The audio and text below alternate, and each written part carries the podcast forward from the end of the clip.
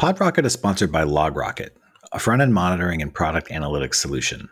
Is to say, it's not really sponsored by anyone. It's sponsored by us, LogRocket, and we're giving it away for free. The podcast is free. The product is not free. There's a free trial. We could split hairs about whether or not that's free to you. But anyway, that's it. There are no more ads. If you're interested and you want us to know that you came from the podcast, please go to logrocket.com slash podrocket. If you don't care, logrocket.com works just fine. Thanks. Hello, welcome to PodRocket. I'm Brian Neville O'Neill, Director of Content. With me is Kalen Cooter, front end developer extraordinaire. This is the second episode of, we're calling it uh, Rocket Surgery with Kalen. The first time Kalen and I talked uh, was the very first episode of PodRocket where we kind of broke down Webpack 5. We didn't call it Rocket Surgery yet, but we are now. It's going to be me and Kalen. We're going to talk about stuff. It's going to be kind of a free form chat. It'll be kind of in depth or maybe more technical than the interviews that we usually do. And the idea is to give you a little bit more information on either stuff that you're maybe not super familiar with or stuff that you aren't familiar with at all. So, hi, Kalen. Hello. How are you? I'm good. How are you? I'm better, but great. okay, cool. Uh, so, in this episode, because it's the perfect time of year to basically do this kind of thing, we're going to kind of talk about what's coming in 2021, things that are interesting, things that we think will have gained significant traction, be have some kind of real impact. And while we probably won't spend too much time uh, reflecting on 2020, we will mention a few things that we think were the most important for last year. So there are a few things that we can start with right off the bat. I saw, and I think we all did, React Server yesterday. So we're recording this on the 22nd of December. So we saw that yesterday. Uh, yeah, it's probably one of the biggest React news, I would think, since 2018 when they announced hooks. I know there's lots of cynical comments in Hacker News like, oh, this is so and so from 20 years ago. I can't believe that. There were cynical comments on Hacker News. I know. So, so uncharacteristic of them. Weird. Um, but regardless, uh, if you read the RFC, which by the way is only one of many RFCs on the React RFC repo, they're a great read if you ever want to see what like React will be like in the future and like rejected ones. This one's interesting. It's something that has been talked about a lot.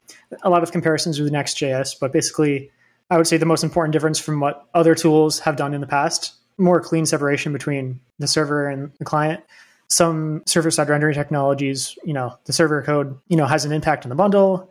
Probably too much to talk about in just this one talk, but I would recommend you read it. The bottom line is you can probably expect it to be easier to make progressive incremental style apps that render data from the server. Even if it's not using React server, I would suspect if it's anything like React has done in the past, it'll probably inspire similar tools. When I was basically Googling it to get caught up to speed, I thought it was funny that Addy Osmani's post outranks the official React docs for React Server components. So that's big win for him, or at least it. I didn't. To be fair, I didn't search in uh, an incognito window, so maybe it doesn't outrank it. Maybe just for me, but kind of towards the bottom of Addy's post is kind of like, will server components replace Next.js SSR? That's the heading.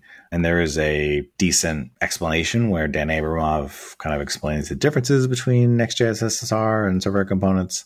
But really, there's three bullets that I will call to your attention. Your meaning the audience. I, I assume Kalen already knows this, but if you don't, we can just pretend. Three bullets. Here they are. Code for server components is never delivered to the client. The second one is server components enable access to the backend from anywhere in the tree. And the last one is server components may be refetched while maintaining client side state inside of the tree. Does any of that strike you as revolutionary? I would definitely say the last one. They really seem to have thought about everything. I have to commend them, perhaps, getting ahead of the Hacker News crowd. Mm. The detail strikes me as important. Like every server side React app is going to import React anyway. So I guess it's not like too much of a migration path that does seem like that's a big open question, I guess. Like, is this going to be only a thing that new apps do, or like, are people going to move over t- towards it? Is that there a reason enough to do that?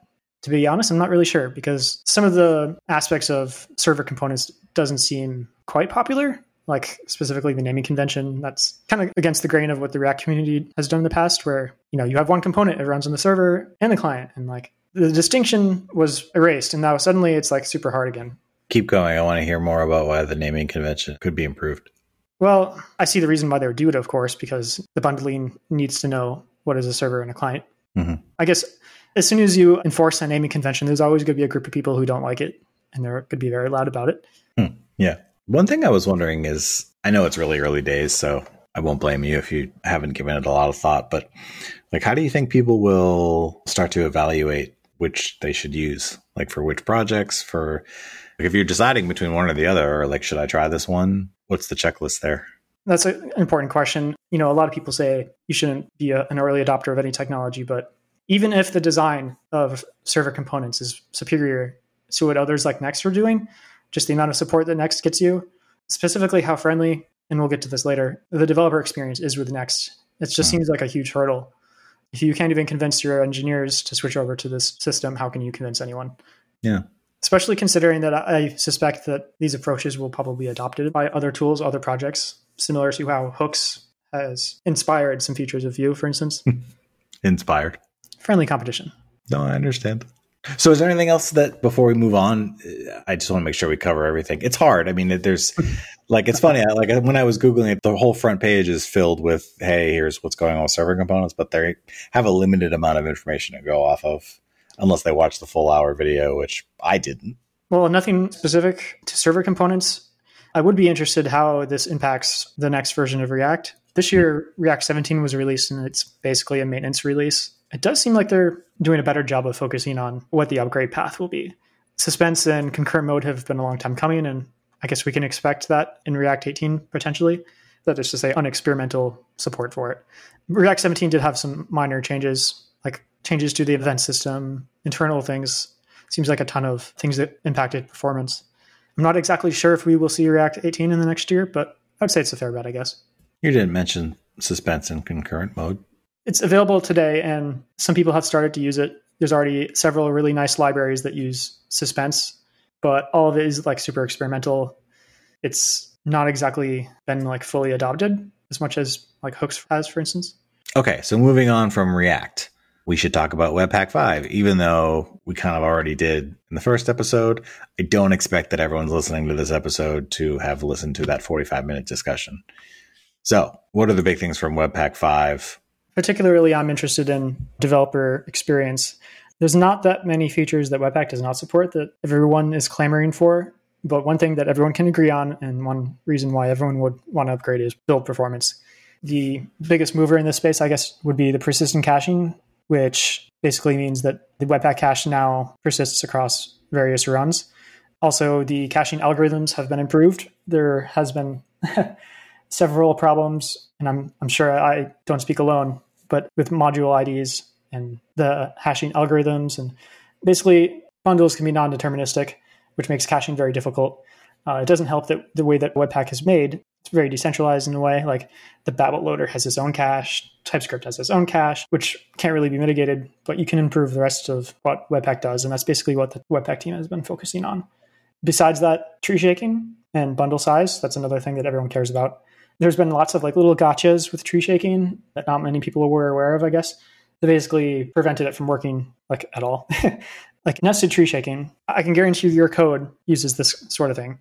Most projects that are big enough to when you would want to start caring about tree shaking probably experience these problems, and they're really hard to debug. So it's nice that Webpack actually supports them now. Hmm. And it's not like you have to change your code or anything to get Webpack to work better. It's just it just works. TM. that was actually going to be my question is, you know, like when we first started talking about it, it was just released. So I was wondering how it performed, you know, after being kind of released to the wild and what the little nits were. Yeah, at LogRocket, we use Webpack, the new version, and it was, it was a great improvement. Tree shaking, especially. Uh, one of the things we care about deeply is bundle size because for various reasons that probably don't make full sense is our SDK runs through Webpack as well it's nice when you all you have to do is upgrade an npm package and then things work and you don't have to do anything. Nothing can improve the happiness of a developer than not having to do anything. I thought you were going to say nothing can improve the happiness of a developer and i was going to be like i agree. That seems to be the case. That's probably more accurate. Another thing to note that webpack tons of internal changes which is always a great indication for a team gearing up for big things in the future. So i'm, I'm excited for v6 v6 they just gave you v5 what more do you want more. We need more faster. okay. Let's see what else for 2020. Oh, there's Babel. Not many things to talk about here. Uh, you can always expect Babel to be very up to date with supporting the new ECMAScript standards. I guess the two ones that everyone's talking about would be the nullish coalescing operator and optional chaining. There are two features of ECMAScript 2020. They're already supported in Chrome, Firefox, I think everyone but IE, of course, but a few stragglers. Consult with the tables, of course. But they're supported in TypeScript, Babel. There's no, there's no reason not to use them, which is nice because they are great at saving time. The nullish coalescing operator, if, if you don't know, it's a new logical operator that returns the right hand side when the left hand side operand is null, which everyone does in like a thousand places in their code base. Optional chaining is very nice. It basically avoids the need to do very long chained if statements.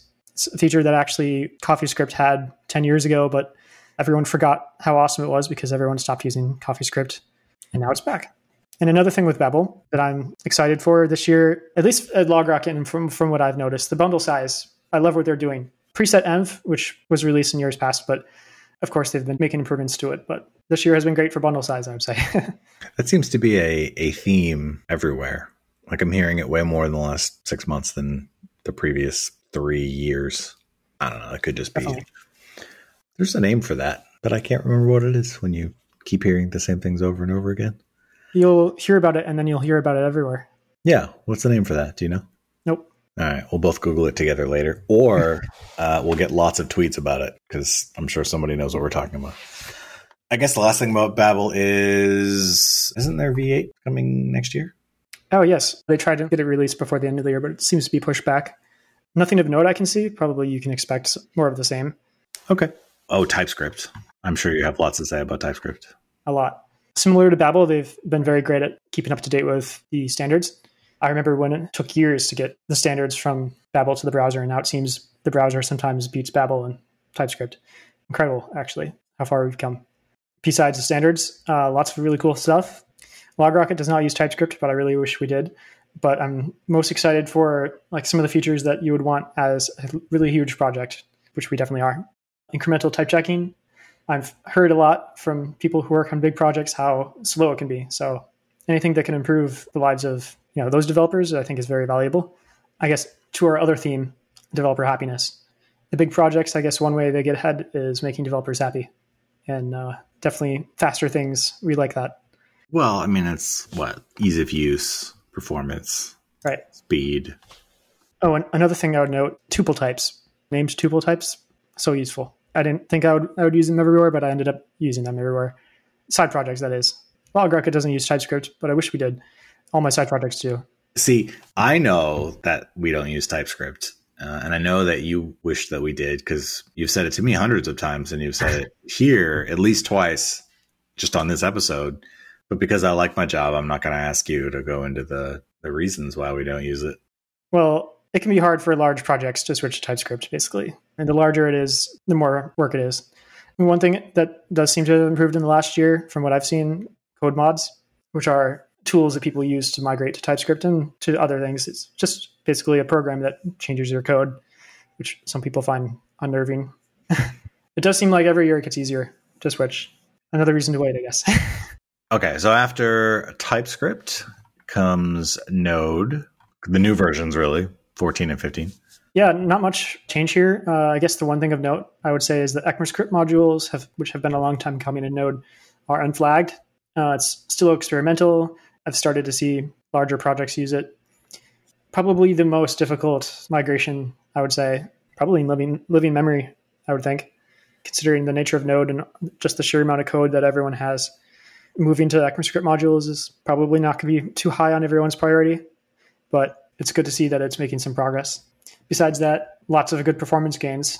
I know when LogRocket up- upgraded, we saw quite significant improvements to like event processing and stuff. Nice. Speed, ease of use, developer happiness. Indeed. do you want to go from Node into Deno and then come back to Vue, or do you just want to go to Vue? We should definitely talk about Deno. If you don't know, Deno is a, a very interesting competitor to Node from the original creator, I believe, of Node. It's bills itself as a secure runtime for JavaScript and TypeScript. And it does that by a very interesting security promise system where if your program uses like file system, you have to explicitly give the program permission to use the file system. unlike node processes, which you can just run it and it can do anything, expose you to the web, harvest all your data, delete everything. Who knows? So that's nice. It's great. Yeah. I like also that it's written in Rust, which is trendy. and uh, I really like the standard library. That's another thing I would say. It's kind of a point of contention for JavaScript and Node. Node has a, somewhat static and bare bones standard library, and JavaScript has an even more static and bare bones one. And it's it's a nice change of pace to see such a well thought out set of APIs. Hmm. And uh, I guess the, the biggest node in Deno land this year, they've reached V1 in May. They claim it's production ready. It already seems like some cloud providers are starting to offer support for it in their serverless platforms. AWS Lambda does. Also heard of several companies starting to use it. Do you think there's like a I don't really want to say a competition because they're just tools and you just use the right one for the job. But Deno will certainly grow in popularity. Do you think at some point it Yeah. could overtake Node? I think you will start to see it for new projects. I think Hmm. that's significantly harder. It seems. I haven't used Deno in a bigger project. I've never done a migration path, but from an outside observer, that seems like it would be the biggest problem. If I had to guess about its long term popularity, that would be the number one factor. If they could improve that pathway, maybe in the next versions, then maybe we might see a large scale shift over to Deno. But then again, for some things, it might not make sense to, to switch to Deno. It seems Node might be better, Yeah. or at least not as bad for other things.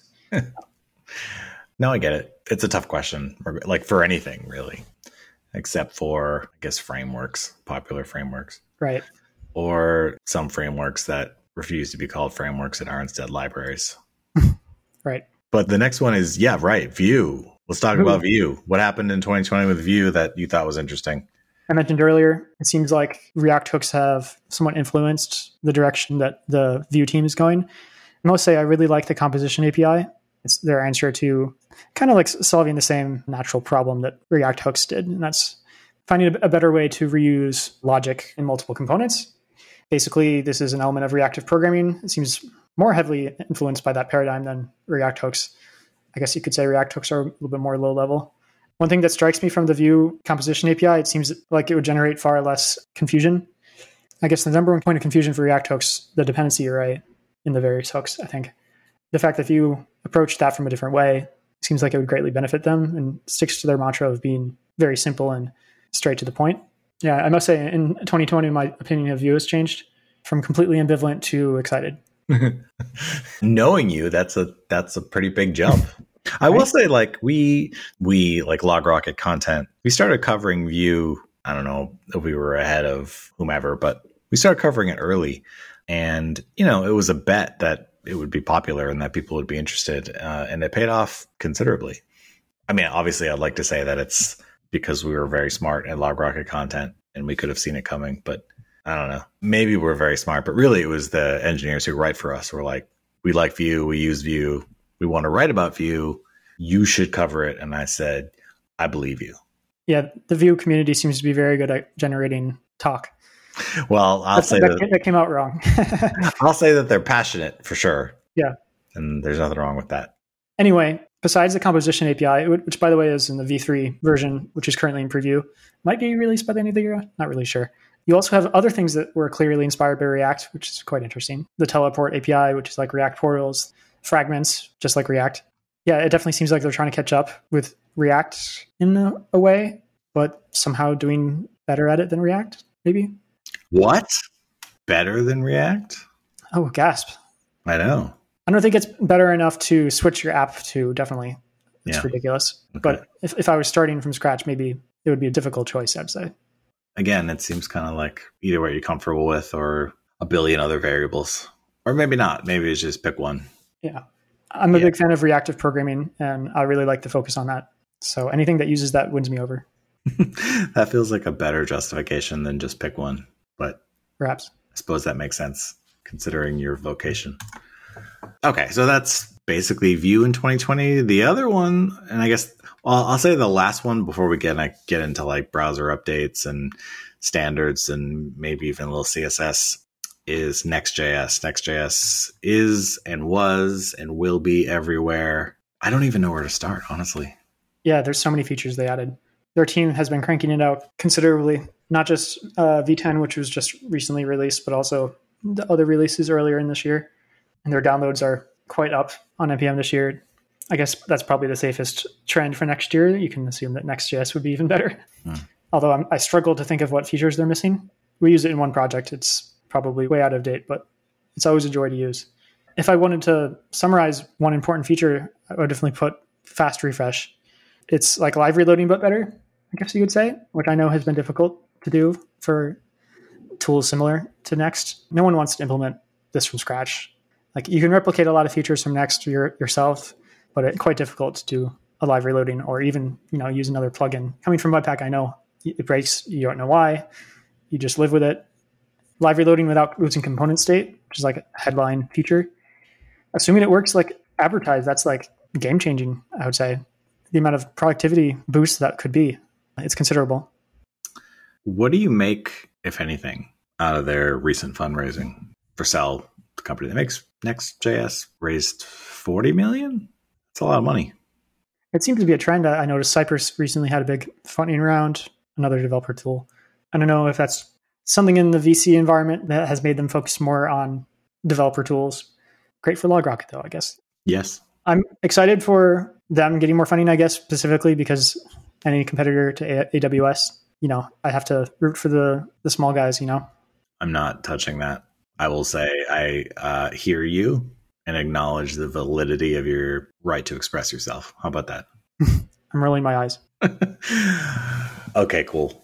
Do you want to go into like all the browser stuff and the standards before we talk a little bit about kind of what to expect in 2021 and then wrap up? Yeah, not much. I would say specifically, it's different for each browser, of course. From a developer standpoint, Chrome has been focusing a lot on developer tools this year. They've been super up to date on like the CSS standardization. Firefox has been super up to date with WebAssembly standards. Seems like both of them have their own focuses. As usual, Safari is like 30 steps behind. No, the usual. That one I will be like, I will agree with you that yes, that's pretty obvious. You know, like when we're writing stuff for the blog, no one's ever like, hey, can you do more Safari content? Like, no, we're good. Then I guess that just leaves us with predictions. Magical predictions for next year. Oh, don't forget standards. Hit me with standards. I couldn't be more ready. So there's, of course, ECMAScript standards, which I talked about before, the nullish coalescing operator and the optional chaining. Mm-hmm. Dynamic imports finally being finalized. There's a lot of things in the, the docket, so to speak, like realms, more changes to classes. Some changes to classes have landed in ECMAScript 2020, but to be honest, I'm not aware of anyone using them because everyone uses legacy Babel stuff or TypeScript. Mm-hmm. I'm sure that will be impactful in a couple years, but it isn't today. BigInt, I'm a fan of because high performance JavaScript, all that. But what I'm most excited about is CSS. There has been a lot of recent standardization for exciting new features in CSS. It's all underneath the umbrella of CSS Houdini. And actually, most of the exciting stuff has already been shipped in all major browsers. Custom properties, which are like variables in CSS, have seen lots of improvements. They're now actually usable. The object model, which is allows you to manipulate CSS and JavaScript, now you don't have to sacrifice your firstborn in order to do it. Hmm. The layout API, level three layout API, big changes there. Too much to cover here, but you're probably going to see it early next year. Another thing I would say the variable fonts are super great.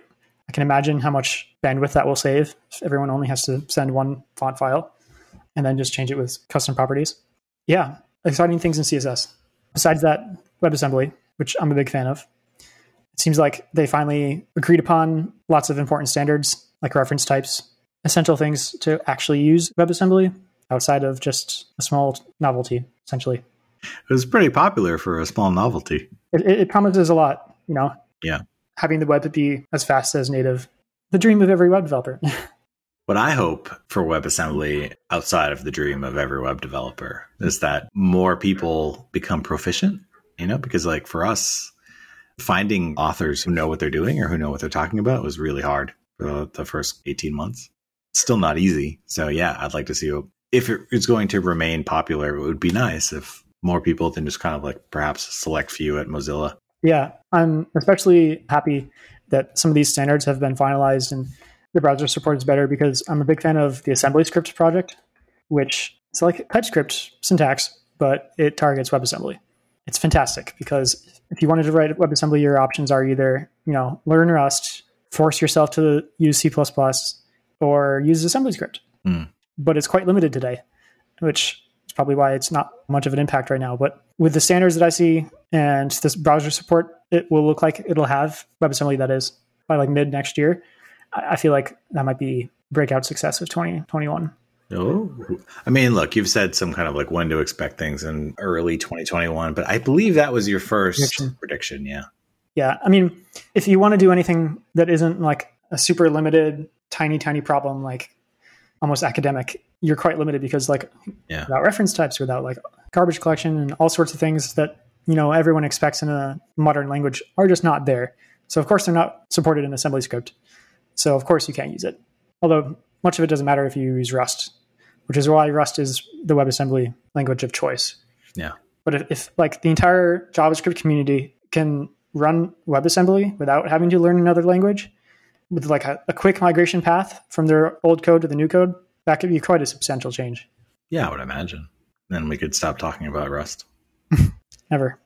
I know, never. Also, I know that Rust too has a very enthusiastic user base.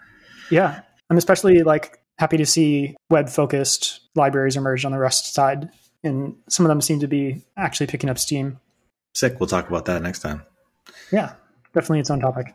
All right. So we talked a little bit about trends for WebAssembly and then full on predictions. For those people that stayed to the end of the episode, they you get rock. the predictions and you do rock. I mean, our hope again for rocket surgery is that you just kind of like listen, you're lulled into really deep technical stuff. Maybe you space out for a little bit, but come back and you're like, oh, yeah, that's what I was looking for. Kind of like me when I'm reading the outline. I shouldn't do that when I'm hosting the podcast, but you understand. that was such a humor. Like, you're like, yes, Brian, good for you. I appreciate you humoring me. Okay. Next, what do you want to go with? We didn't talk about this before, but another thing that seems to be making waves is Rome. Mm. All in one toolkit, essentially, and tool chain, as they call it bills itself to be a, a linter, a compiler, a bundler. It makes coffee for you, folds your laundry. Does that make you nervous when it says it can do everything? Oh, definitely. Yeah. It seems like they're focusing on mostly on linting right now. It kind of reminds me a lot about Next, and it reminds me of Create React App, and it reminds me of all these other sorts of tools that really too many to count. I know we have, I think, several blog posts now about tools in this space. Definitely my happiest trend developer productivity. Mm. Nobody wants to wrestle with the Webpack config, the Babel config, everything, which we've been doing for years now, since this era of web development, I guess you could say. And the amount of trust that people are putting in these tools, I guess, was greater than it was years before. Maybe it's just that these tools are now backed by large organizations that have tons of developers assigned to them in a more professional manner than I guess the tools in the past have.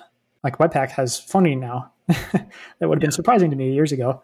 Mm-hmm. So, yes, I would definitely say we can expect to see more of that in the future because it's quite popular.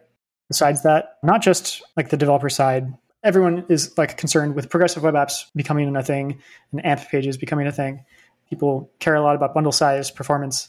They use Lighthouse to check their web pages if they're cool. Hmm. And that can be very difficult to get your page score down. I know it, especially when you don't know why. and if yeah. all you need to do is upgrade, that's monumental it, it feels like it's finally becoming a focus and not just like empty gestures. Who's making these decisions? And do you get a vote? The Illuminati. That's why I ask. It does seem kind of like, all right. I've always wondered. It never occurred to me to ask you directly. The Hacker News comment section, where all decisions in the world are made. I thought it was our programming made all the decisions as well. Is it like a combination of the two? They're the upper chamber, and Hacker News is the lower chamber. I like it. And Tanner Moss is the president or dictator for life. I don't think that he wants that. From the little I've read about what it is he does and doesn't want, I don't think he wants to be dictator for life. You would happily take that job, however. Benevolent dictator for life. Oh, sure. That's how they all start. Okay. All I really see here left on our little notes are Next.js like products and then centralization. Yeah. There's also, from a larger programming domain, not just web development. Yeah. And not just this year either like I know a bunch about game development as well, and like the trends between web development and game development are like not as different as you might expect. Somewhat delayed for some reason. It seems like the trends from web development have leaked into game development. Like a big thing over there is now components. Sound familiar? Yes. Yeah. Composition in general is a macro trend, to use a buzzword that I don't really know. Another one, reactive programming, Hmm. data oriented programming. Considering how popular they are and how they're revolutionizing multiple fields, I don't think they're going away anytime soon. But yeah, I like macro trends. yeah, we need more buzzwords. Does that mean across different fields of programming? Yes, I think Like if a micro trend, isn't that not a trend because it's too small? you raise an important point. Thank you. I almost wish that we could take phone calls, but I don't think that would work. You can just tweet at us, or you could follow and subscribe, or leave comments. Yes, We don't have a Patreon or anything like that. That would be weird for a, a podcast. you can send me money anyway. Don't send Kalen money. He's fine. I think we get in trouble, honestly. I accept only monopoly money. It's the only legal tender I value. Nice. Good save. Or like weird crypto. Dogecoin. Yeah, but that's like real money. Like you could do something with that. I don't know Not what. according to the government. It is not real money. You never thought I would say that. I was going to say that's not really your motto, but okay. I this feels like a natural ending to Rocket Surgery episode number 2. Is there anything that we either didn't say, left out, you feel like you want to cover before we wrap this up? Nothing particular, I guess. A lot more can be said about browsers and specifically the tooling space, VS Code, but we could talk a lot longer about that. If I had to put the numbers up, which I do not right now, but I'm pretty sure I'm correct, don't quote me. Anecdotally, it seems VS Code has massively increased in popularity, at least from what I've seen. Every developer, you know, comments on every blog every single time TypeScript releases a new editor feature that is amazing. Everyone's like, oh, wow. So more macro trends in that space. It seems like if you were to tally all the the updates, Firefox, Chrome, even Edge for God's sakes, really nice developer features. It seems. Safari and Edge taking a beating today on in episode 2. Not you, Safari. Yeah. Well, we used to, you know, ask you to, to write a blog post to kind of sum everything up, but this feels easier. Now you could just talk about it. Less writing. Let, less writing, more listening to me, which is probably a bad thing, but you're used to it at this point. Cool. We're done. Thank you for listening to, again, kind of the second episode of Rocket Surgery with uh, me and Kaylin. We're going to just keep doing this. This does represent a little bit of a kind of a departure from our regularly scheduled programming where we interview folks, but I think it's a nice way to break things up and it's a little bit more casual. So if you have any feedback either on this episode or anything else, again, you can just either tweet at LogRocket. You can even just email me, Brian at LogRocket. Kaylin, do you want to give out your email address or would you like to keep it protected forever? No. Yeah, Kalen's good. So you tell me and I'll tell him. How about that? Anyway, that's it for us. Thanks again. We'll see you next time. Hey, it's Brian again. So it turns out that running a podcast is maybe harder than we thought. And so I kind of want to hear from you. I'm genuinely interested in your feedback. We have to think about new topics, new guests. We have to find them. And don't get me wrong, we can do it, but it's a lot easier if everyone else who's listening helps.